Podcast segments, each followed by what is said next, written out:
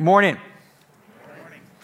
Morning as well to those of you watching online this morning on this first day of November. I'd like to begin my time this morning uh, with a word of prayer. Please join me as I pray. Our God and Father, we bring before you our country today, seeking your help, your mercy, and your protection. Give us your wisdom to lead our lives in a way that honors you. Heal our divisions, unite our country, show us the way. You are our peace, our hope, our one desire. May your word direct us, your power protect us, and your love shape us into the people you want us to be. In Jesus' name. Amen. Well, we are this morning and continuing in our Rise and Fall series in the account, one of the most well known accounts in, in the Bible, in the book of Genesis, but in the Bible, that is the Great Flood. And we're just going to spend one Sunday on it, but let me say, by way of context, there's actually four chapters in the book of Genesis devoted to this story, the Great Flood verses chapter 6 through 9. And there are many, part of the, the what makes this a great story, um, and with a lot of interest and intrigue and, and even controversy, I guess, is there's many historical questions that are asked in this study, right? You know, the, the, the, the nature of this ark, you know, the construction of this ark, the scope of this flood, how massive, how big was it? And of course, you know, the, uh, the animal kingdom, all questions about this uh, the rainbow, etc. Lots of questions in this story about the flood. But beyond them, I would suggest to you this morning, there are deeper truths about the heart of God and about his commitment to the people whom he has created, first four chapters, to bear his image in the world. So we're going to look at this passage, or at least try at some of these verses. You have a copy of the Bible, Genesis chapter 6. I'm just going to read a handful of verses in this first of four chapters in this Bible's look at the Great Flood, verses 5 through 13, in a message titled The Great Flood. The Great Flood, verse 5. The Lord saw how great the wickedness of the human race had become on the earth and that every inclination of the thoughts of the human heart was only evil all the time. The Lord regretted he had made human beings on the earth, and his heart was deeply troubled. So the Lord said, I will wipe from the face of the earth the human race I have created, and with them the animals, the birds, and the creatures that move along the ground. For I regret that I have made them. But Noah found favor in the eyes of the Lord. This is the account of Noah and his family. Noah was a righteous man, blameless among the people of his time, and he walked faithfully with God. Noah had three sons Shem, Ham, and Japheth. Now the earth was corrupt in God's sight and was full of violence. God saw how corrupt the earth had become, for all the people on the earth had corrupted their ways. So God said to Noah, I am going to put an end to all people, for the earth is filled with violence because of them. I am surely going to destroy both them and the earth. The great flood. I would suggest to you that this is not a judgment story, but a rescue story. Not a judgment story, but a rescue story. Let me say a few things first about the context that we just read about this great story. Verse 11 says, Now the earth was corrupt in God's sight and full of violence. Okay? The, the earth was corrupt in God's sight and full of violence. Now, why is that? Well, these verses tell us, if the ones that we just read, it says the earth was corrupt. I'm reading, paraphrasing here, reading verse 12. For all the people on the earth had corrupted it. And the earth was violent, verse 13, because all the people of the earth were violent people, right? So the first thing that we need to see as we think about this story is, you know, sometimes we, we want to we want to immediately think about God and, you know, what is God up to? And is, is God this sort of killjoy? Is God this, you know, sort of, uh, you know, rageful, hungry judge that wants to do something to the world, that wants to, you know, come down and, you know, and, and eliminate mankind or to punish them? That's not the case, okay? The earth was in the place that it's in, right? The other verses that we read. The wickedness of the human race had be, on the earth had become so bad that the inclination of the thoughts of the human heart, God knows the human heart, was evil once in a while, right? All the time. Things had gotten so bad, things were so corrupt, so violent because of the violence and the behavior and the corruption of mankind, of people like you and me. Interesting thing, you wouldn't see this in English, but the, the first readers would see this. The word in verse 13 that says destroy. The, the, the, the, earth is filled with violence because of them. I am surely going to destroy them. That's the same word, if you're reading in Hebrew, as the word corrupt in verse 12. It's the exact same word translated two different ways. What's the point? I think he's trying to say listen, what God has destroyed, was virtually destroyed already, right? What God was about to do, right? I'm going to wipe out man from the earth was virtually destroyed already by mankind himself. And keep this in mind. As I think, you know, the, it's not a judgment story, but a rescue story, right? God is, in a manner of speaking, is trying to save people from themselves. Save you from yourself. Save me from myself.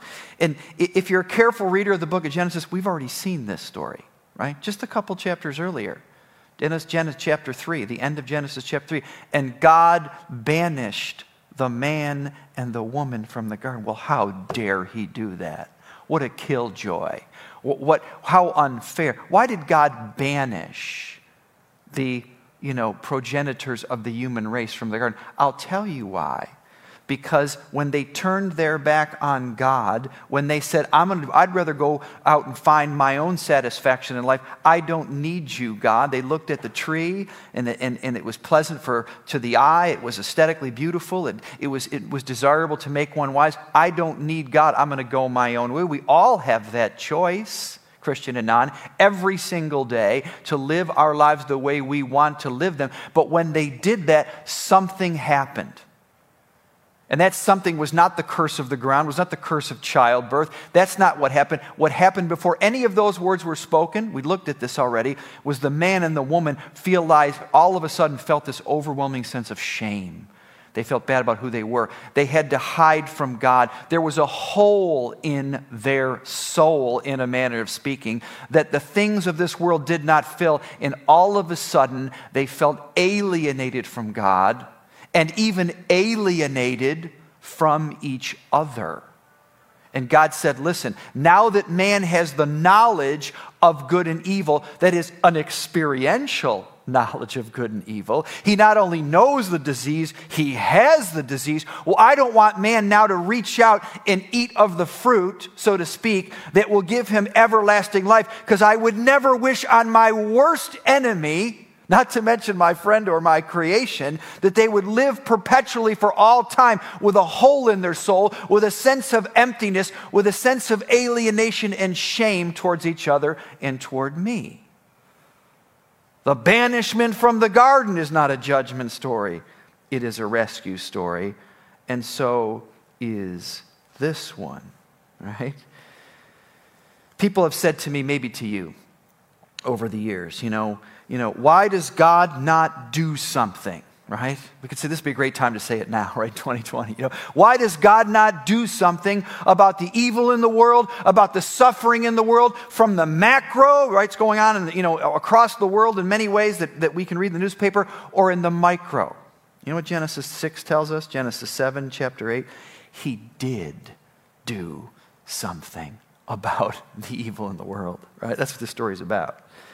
But it was so costly right? It was so sweeping. Listen, it was so painful to God. The Lord regretted He'd made the human beings on the earth, and His heart was deeply troubled. God did something about it. He waited and, and waited until there was virtually, they were going to blow themselves up. They were on the verge. Every, the inclination of the human heart was evil all the time. The earth was full of violence and full of corruption. It was about to completely implode. And God's heart, because He loves His creation, just like you love your children. You see your children, you know, throwing their lives away in drugs or throwing their life away in anything. Doesn't that break your heart? A parent, of course it does. God's heart was deeply troubled. This was a rescue mission. But it was so, so costly. He said, we'll see this in a minute. Am I going to do something about the suffering in the world? I am, but I'm never, ever, ever. This is the covenant with Noah. I'll never do it again because it was so costly and so difficult. There's this organization called the Institute for Advanced uh, Studies in Culture. Okay, it's based in Virginia. It's kind of a think tank. Institute for Advanced Studies in Culture, a bunch of, you know, smart people that thinks about big questions. And they just put out a 30-page paper, you can read it. It's called Democracy in Dark Times. So they went and did a, survey of people, democracy in, smart, in, in, dark times in the year 2020. And they, there's, there's a number of charts in, the, in this uh, quick study, but one of them was on the, the um, perceived threats that people have, regular people just like you and me, in the culture that we lived in. And they had 19 perceived threats okay, on this list, sort of in priority order. And many of the things on there you would guess, right? You might, maybe even, they even called you for this. You know, what are the perceived threats that we have in our culture today? Well, crime and lawlessness was on there, okay? The wealth gap was on there. Immigration was on there, questions around immigration. The, the, the distortion of media and the over-saturation of media was on there as one of the perceived threats in our culture. But the number one of the 19 perceived threats was the polarization and divisiveness in our society today. The polarization and divisiveness in our society. Apparently, we are at the point or past the point of learning anything from another person's point of view. Right? We live in a world where you are either for me in my point of view, okay, or you are against me and my point of view. Listen, this polarization, this divisiveness is splitting churches. This polarization, this divisiveness, listen, it's breaking up families, right? Maybe some of ours in this room. But let me say something to you guys. The problem is not politics, the problem is not race relations. The problem is the terror of our own hearts. That's the problem. I read this article of an interview um, in a magazine with the actress Nicole Kidman, who, um, you know, she's kind of mid career, and they were talking about, you know, the old, you know, what does a woman do? I suppose this could be true for men, but it's true for women, certainly, you know, you know in, in an industry that, you know, once you're past 40 or 50, you know, that was kind of the nature of this article. She said this about that question It's the strangest thing a lot of people, as they get older, get more protected, more terrified. My desire is to keep throwing myself into things my parenting, my relationship, my work. I'll take the pain, I'll take the joy, because the feeling makes me go, I'm in life. It's an, it's an enormous gift, this life. Our ability to love is so deep my love for my children and for my mother, who's 80 years old, and my desire not to lose her. I was at her house last weekend and she pulled out a CD of my father singing. It was like being stabbed in the gut. Her father's dead. My mother said, I can't listen to it. And I went on, I can, I have to. I get why you can't, Mama, but I want to. Most people would turn it off, but I left it on. The Great Flood is not a judgment story, it's a rescue story. And it's God rescuing me and God rescuing you from the worst parts of yourselves. The earth was full of violence and corruption. And God said, we have to do something about it. Second thing, the great flood did not change our hearts, but God's heart. Listen carefully.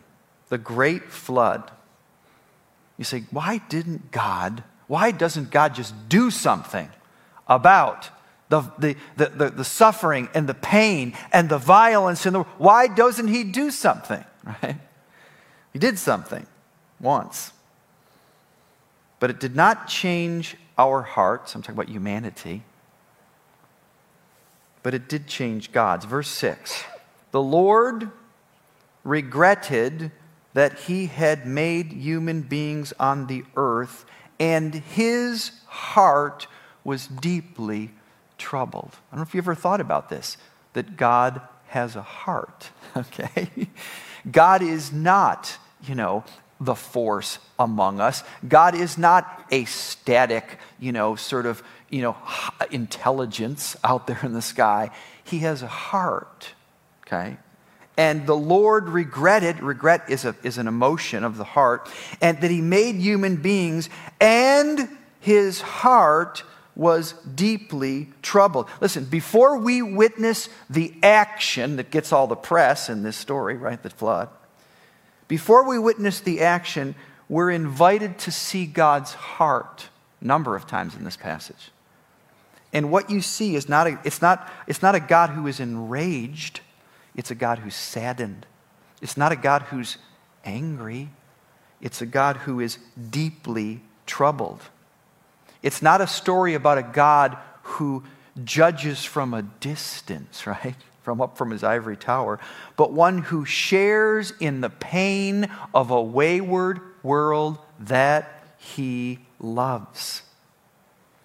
It's a story, now watch this, about a God who can change his mind, who's actually considering to abandon what he's made He's having this real time conversation. Noah, let me tell you something. I regret that I've made mankind. Things have not worked out the way I hoped for my children. I had such better hopes. They're not automatrons, they're not robots. That's not how God works. We're made in the image of God. Go into the world and subdue. I've given you the raw materials. Now go do something with it with your, you know, four score and ten? What are you doing with your life? I want to encourage you. I want to educate you. I want to bless you. He blessed them and said, Be fruitful and multiply. Now, what are you doing with it? I want to get, my, my best hopes are with you, son. My best hopes are with you, daughter. Okay? But God doesn't, God's not a puppeteer, right? He's given you real authority, real autonomy, real responsibility. And he's having a conversation with someone he says, You know, my heart is breaking.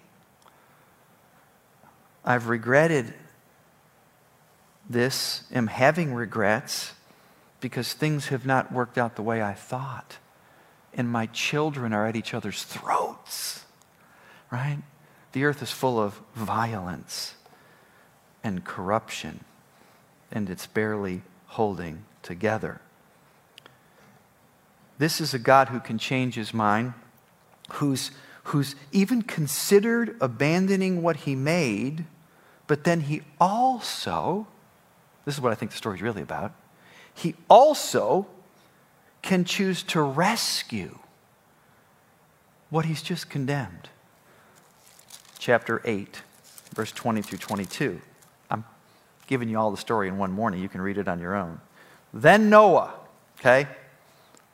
Everything's said and done, the waters have receded. Then Noah built an altar to the Lord And taking some of the clean animals and clean birds, know his heart's in the right place, he sacrificed burnt offerings on it. Same thing Cain and Abel did. It's an offering of gratitude. Okay? For what he for the rescue. The Lord smelled the pleasing aroma. Now watch this. And said in his heart, Never, never, never, never again will I curse the ground because of humans. I did it once. Why doesn't God just act? What are you waiting for to deal with the evil and the suffering? He did do it. But it was so comprehensive, so incredibly overwhelming, so incredibly painful. He said, I will never, ever, ever do that again. Now, watch this.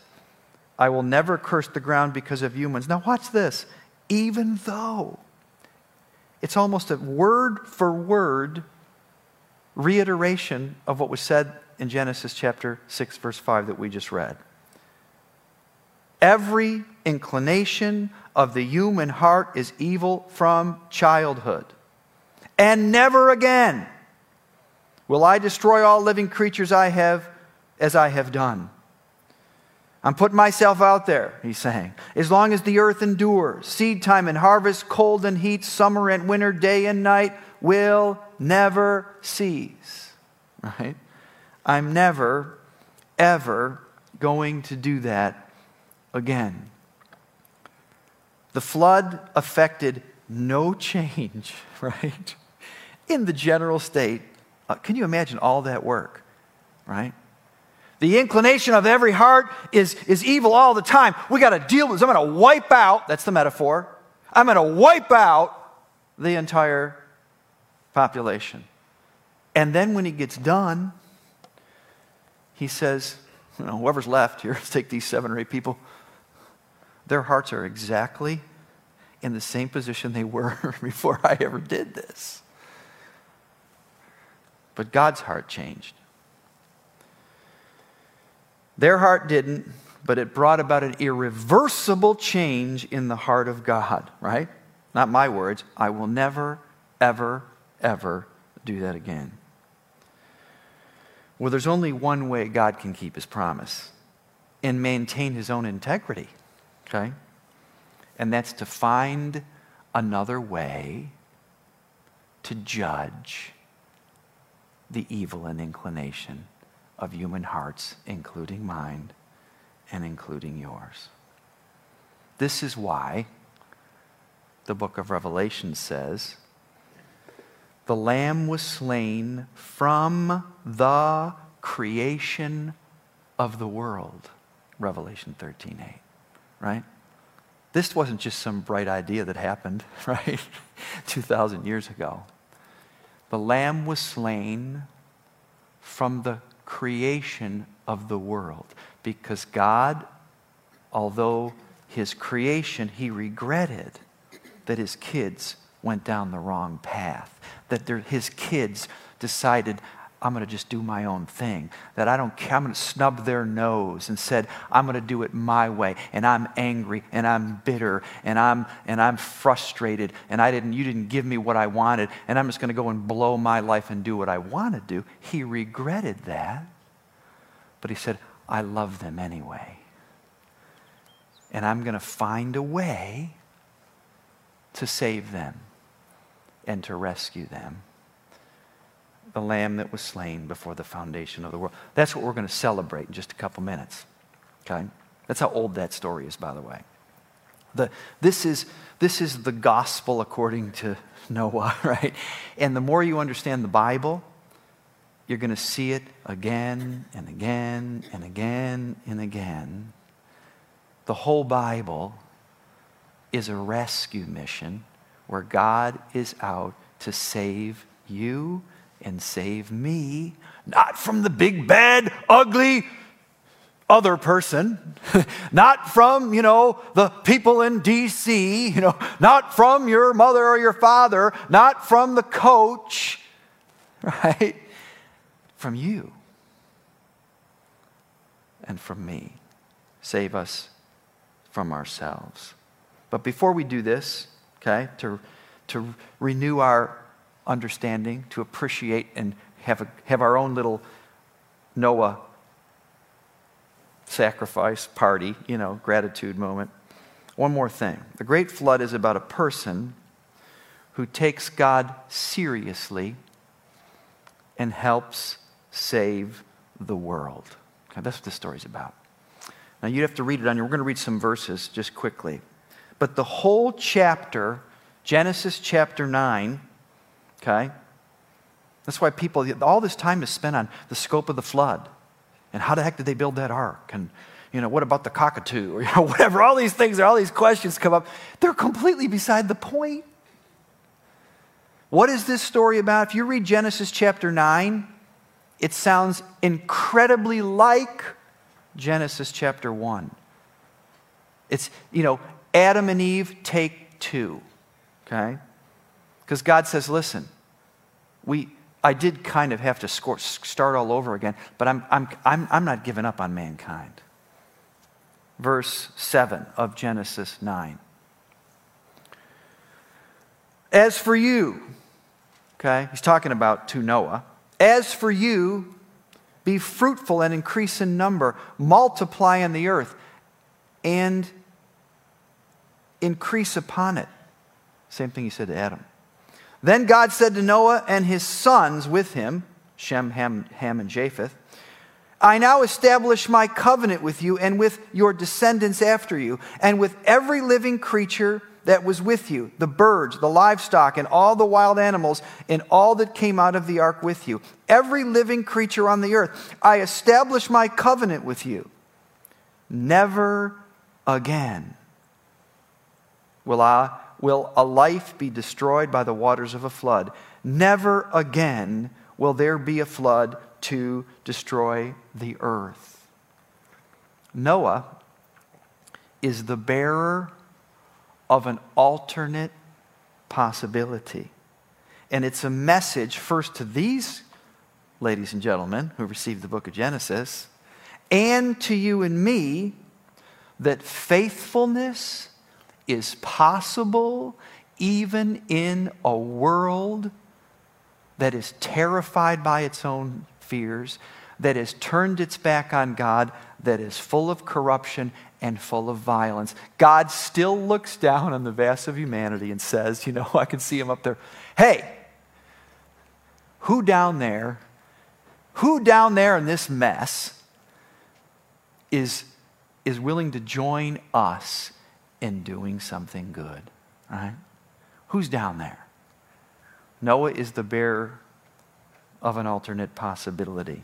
And this story, is about people. Are you one of them? Am I one of them?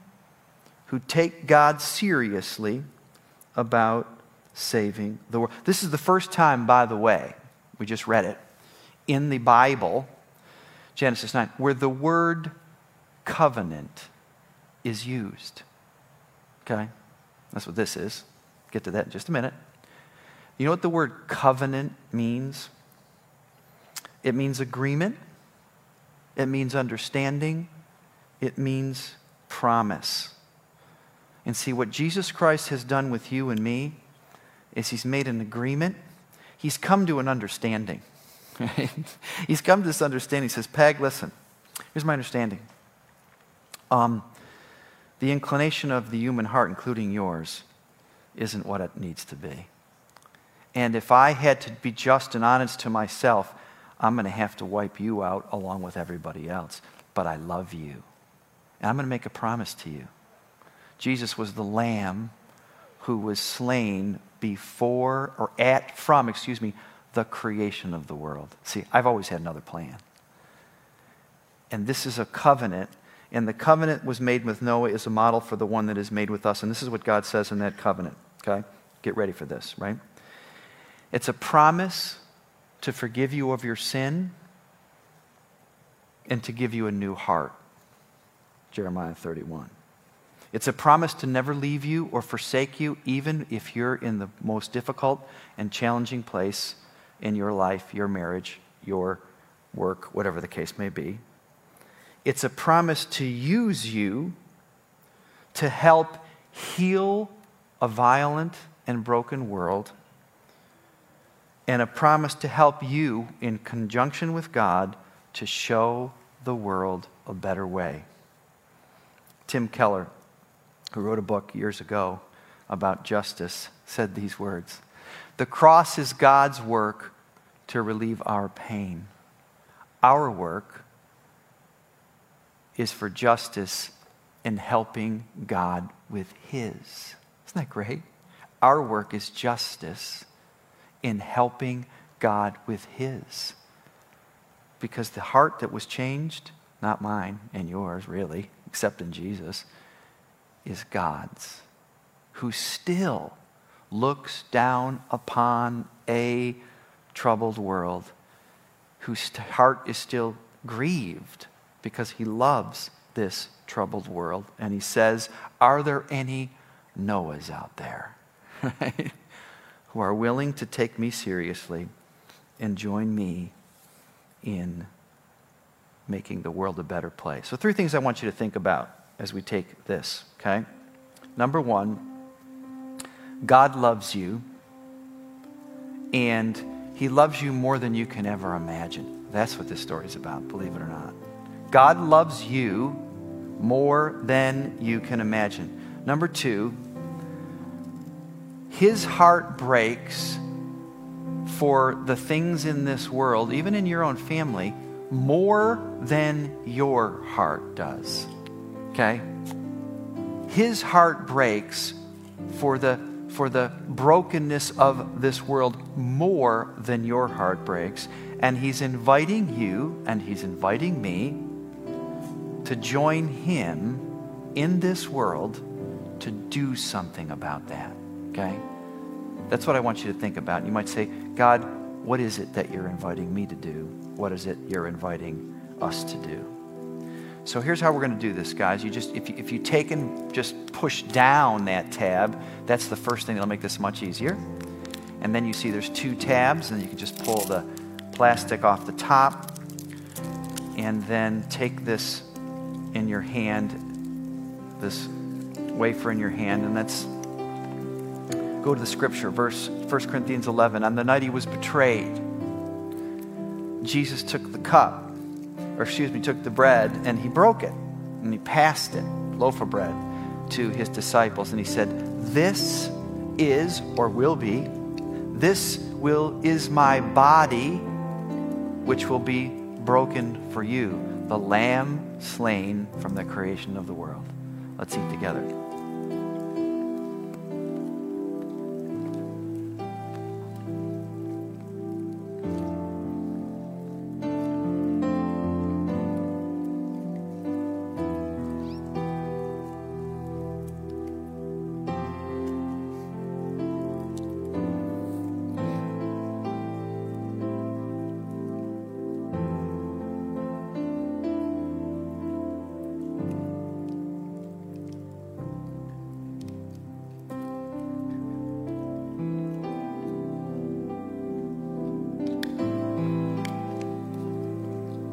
Supper was ended, the Last Supper, Jesus took the cup, the cup of wine, which was part of the meal, the Seder supper. Some of you know that. The Jewish Passover meal, right? That's what they were doing. The lamb that was slain from the creation of the world. This original experience, the Last Supper, happened during a Passover meal which was like Christmas if you're a Jew, okay? They did it every year. It was, a, it was the, one of the major festivals. It happened like clockwork, and everybody came home from wherever they lived, and, and they stayed with their families like we do at Christmas, in a manner of speaking. And it was a time to focus on remembering that ancient story of the deliverance from the Exodus which in their imagination, in their story, that was the big one. That was the story, that was their Christmas story, the Exodus. When God said, Listen, I know you're in trouble. I know you're in bondage. I know the world is full of violence and corruption, but I'm going to rescue you. And this doesn't make a lot of sense, Moses, which Moses had a hard time believing this. This is what I'm going to do. I'm going to, I'm going to send some, I'm, I'm going to bring some judgment down on the world, right? See, this story gets told over and over again. Genesis 3, Genesis 9. I'm going to come down with all these plagues because the world is full of violence and corruption. And I'm going to bring this down on the world. Not because I don't love these people, because they're on the verge of destroying themselves. But I'm going to take, I want you to just take the blood. If you don't know this story, some of you, most of you do, the blood from the sacrifice. Okay? Take a, take a lamb, the young one, no blemish, you know, part of their culture and their, and their worship culture. And I want you to take the blood and I want you to put it on the doorpost of your house. And when you put it on the doorpost of your house, then when this flood of judgment comes down, okay, it's not going to touch you guys. Exodus 14. Say, the lamb that was slain before the foundation of the world. And this, what seems like a judgment story, is going to be a rescue story. Okay? And that's what Jesus did. He passed this and he said at the where they rehearsing this story that I just told you, and he says, Now, this is the new covenant. The new covenant. Just like he said to Noah. And this one's in my blood. I love you. My heart breaks for the things of this world more than yours does. And if you'll join me, we can make a difference in this world. In the cross, God relieved our pain. In the work of justice, we help relieve His. Amen? Let's drink together.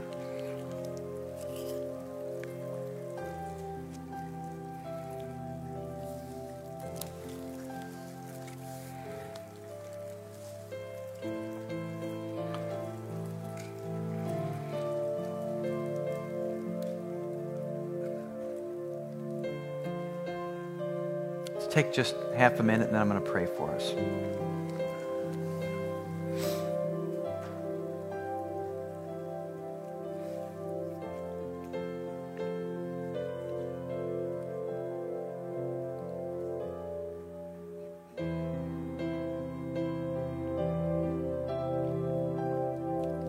Our God and Father, we come to you this morning in this in this place, you know, on this planet in this moment.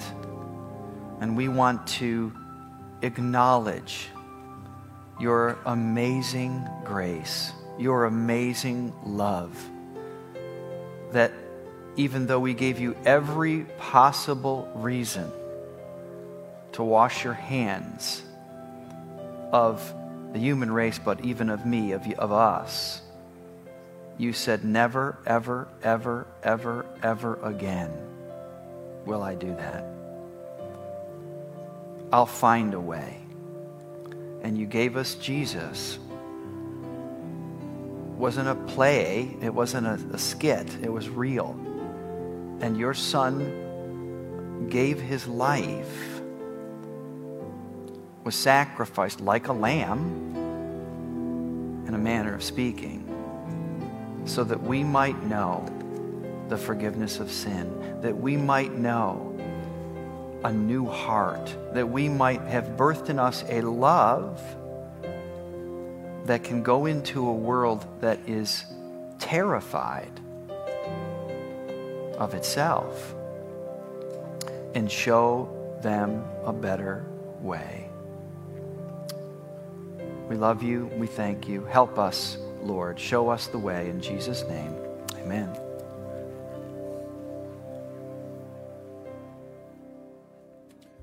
geschwenkt